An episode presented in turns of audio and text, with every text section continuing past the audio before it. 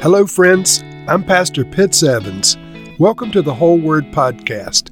Let's get right to the Word of God.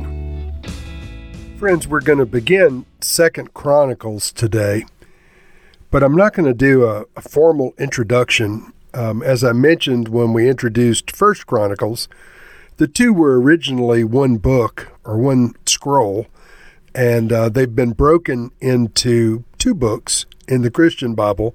There's still one book in the Jewish Bible, but the author is unknown. As I said previously, it was probably written by Ezra. That's what most scholars believe. The timing of the writing coincides with the Jews returning from Babylonian and Persian captivity. So it was written approximately 450 BC. It's a compilation of historical narrative records concerning the leaders of Israel. And part of the emphasis within the writing was the intent to remind the Jewish people of Israel's glory days, of Israel's history, of course, but also the great things that God had done previously in Israel and for Israel, because these Jewish returning refugees were downhearted. They were coming back with great hopes and expectations, but they'd been through a lot. And so we resume today with 2 Chronicles Chapter 1. Solomon, son of David, established himself firmly over his kingdom. For the Lord his God was with him and made him exceedingly great. Then Solomon spoke to all Israel, to the commanders of thousands and commanders of hundreds, to the judges and to all the leaders in Israel, the heads of families. And Solomon and the whole assembly went to the high place at Gibeon. For God's tent of meeting was there, which Moses, the Lord's servant, had made in the wilderness. Now David had brought up the ark of God from Kiriath Jearim to the place he had prepared for it, because he had pitched a tent for it in Jerusalem. But the bronze altar that Bezalel, the son of Uri, the son of Hur, had made was in Gibeon, in front of the tabernacle of the Lord. So Solomon and the assembly inquired of him there. Solomon went up to the bronze altar before the Lord in the tent of meeting and offered 1,000 burnt offerings on it.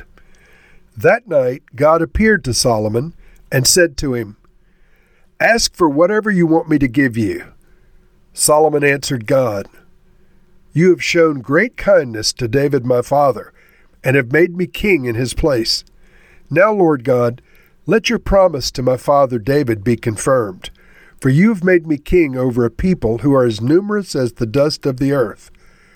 Give me wisdom and knowledge, that I may lead this people, for who is able to govern this great people of yours?" God said to Solomon, "Since this is your heart's desire, and you have not asked for wealth, possessions, or honor, nor for the death of your enemies, and since you have not asked for a long life, but for wisdom and knowledge to govern my people over whom I've made you king, therefore wisdom and knowledge will be given to you. And I will also give you wealth, possessions, and honor, such as no king who was before you ever had, and none after you will ever have."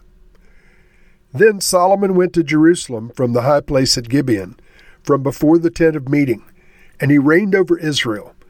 Solomon accumulated chariots and horses. He had 1,400 chariots and 12,000 horses, which he kept in the chariot cities and also with him in Jerusalem.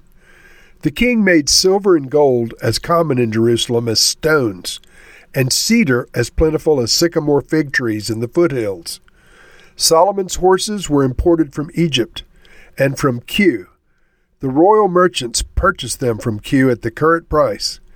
They imported a chariot from Egypt at 600 shekels of silver, and a horse for 150 shekels. They also exported them to all the kings of the Hittites and the Arameans.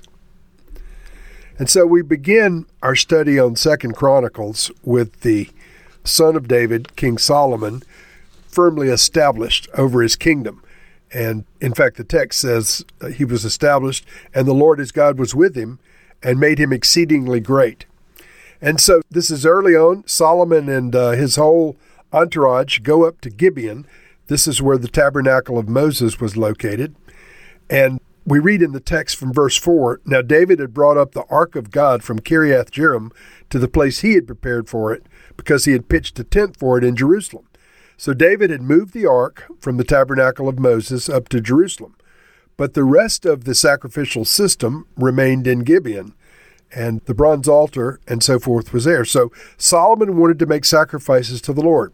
In verse 6, Solomon went up to the bronze altar at Gibeon, I'm putting that in quotes, it's not in the text, before the Lord in the tent of meeting, and offered 1,000 burnt offerings on it. So Solomon has his first encounter, personal encounter with God. Verse 7, that night God appeared to Solomon. Now I want to just pause right there. In 1 Kings chapter 3, there's a parallel account of these events. 1 Kings explains that God appeared to Solomon in a dream. Here it just says God appeared to Solomon.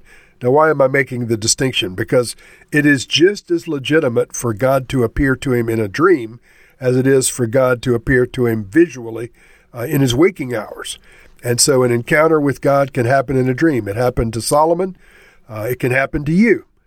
But the Lord appeared to Solomon in a dream, and he said, ask for whatever you want me to give you. Now, we know this was really the Lord because a genuine spiritual transaction takes place. So Solomon answered God, you have shown great kindness to David my father, and you've made me king in his place. Now, Lord God, let your promise to my father David be confirmed, for you have made me king over a people who are as numerous as the dust of the earth. And this is his specific prayer request now. Give me wisdom and knowledge so that I may lead this people. For who is able to govern this great people? Now, friends, that's an honorable prayer request for any leader. Give me wisdom and knowledge so that I may lead this people. That's a great prayer request. We'll pray that at the end over our own leaders. And then God responded to Solomon, since this is your heart's desire, and you've not asked for wealth, possessions, or honor, and since you've not asked for a long life, but you've asked for wisdom and knowledge to govern my people, therefore, wisdom and knowledge will be given to you. And I will also give you wealth, possessions, and honor, such as no king who was before you ever had, and none after you will ever have. Now, let's just pause a second on that promise. He's going to give Solomon wisdom and knowledge like no king ever had before him, and no king will ever have after him. And then he adds to that wealth, possessions, and honor. So Solomon was going to be a very, very blessed man, extraordinarily so. And so immediately after this dream encounter, or this encounter with Yahweh, the text tells us that Solomon began to accumulate wealth.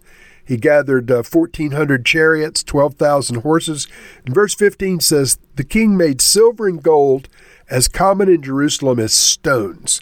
Now this, of course, was not the greatest thing that occurred. God gave Solomon extraordinary wisdom and knowledge. And we'll read as we go forward that the kings of the earth came to seek him out for his knowledge. He had wisdom and knowledge concerning not just the things of the Lord, but in the natural order, in the created order, concerning animals and insects and nature and all manner of things. He got wisdom and knowledge downloaded from the Lord. And so I want to pray for that kind of impartation for us, the wisdom and knowledge part. I don't care so much about the wealth, possessions, and honors, but I do pray for wisdom and knowledge. And I ask that we would have that for our government leaders as well. So first, God, for your people, those who know you, and those who love you, those who are listening and those who aren't. I pray that you would give us wisdom and knowledge from on high. God, teach us your ways. Show us your ways. Show us how to draw closer to you and live more aligned to your purposes as they are spelled out in your word.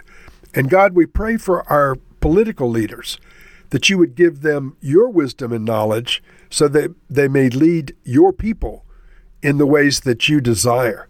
God, even those that don't know you, we pray for godly wisdom and godly knowledge and a godly yearning to lead your people in the way they should go and to protect your people. In Jesus' name we pray. Amen.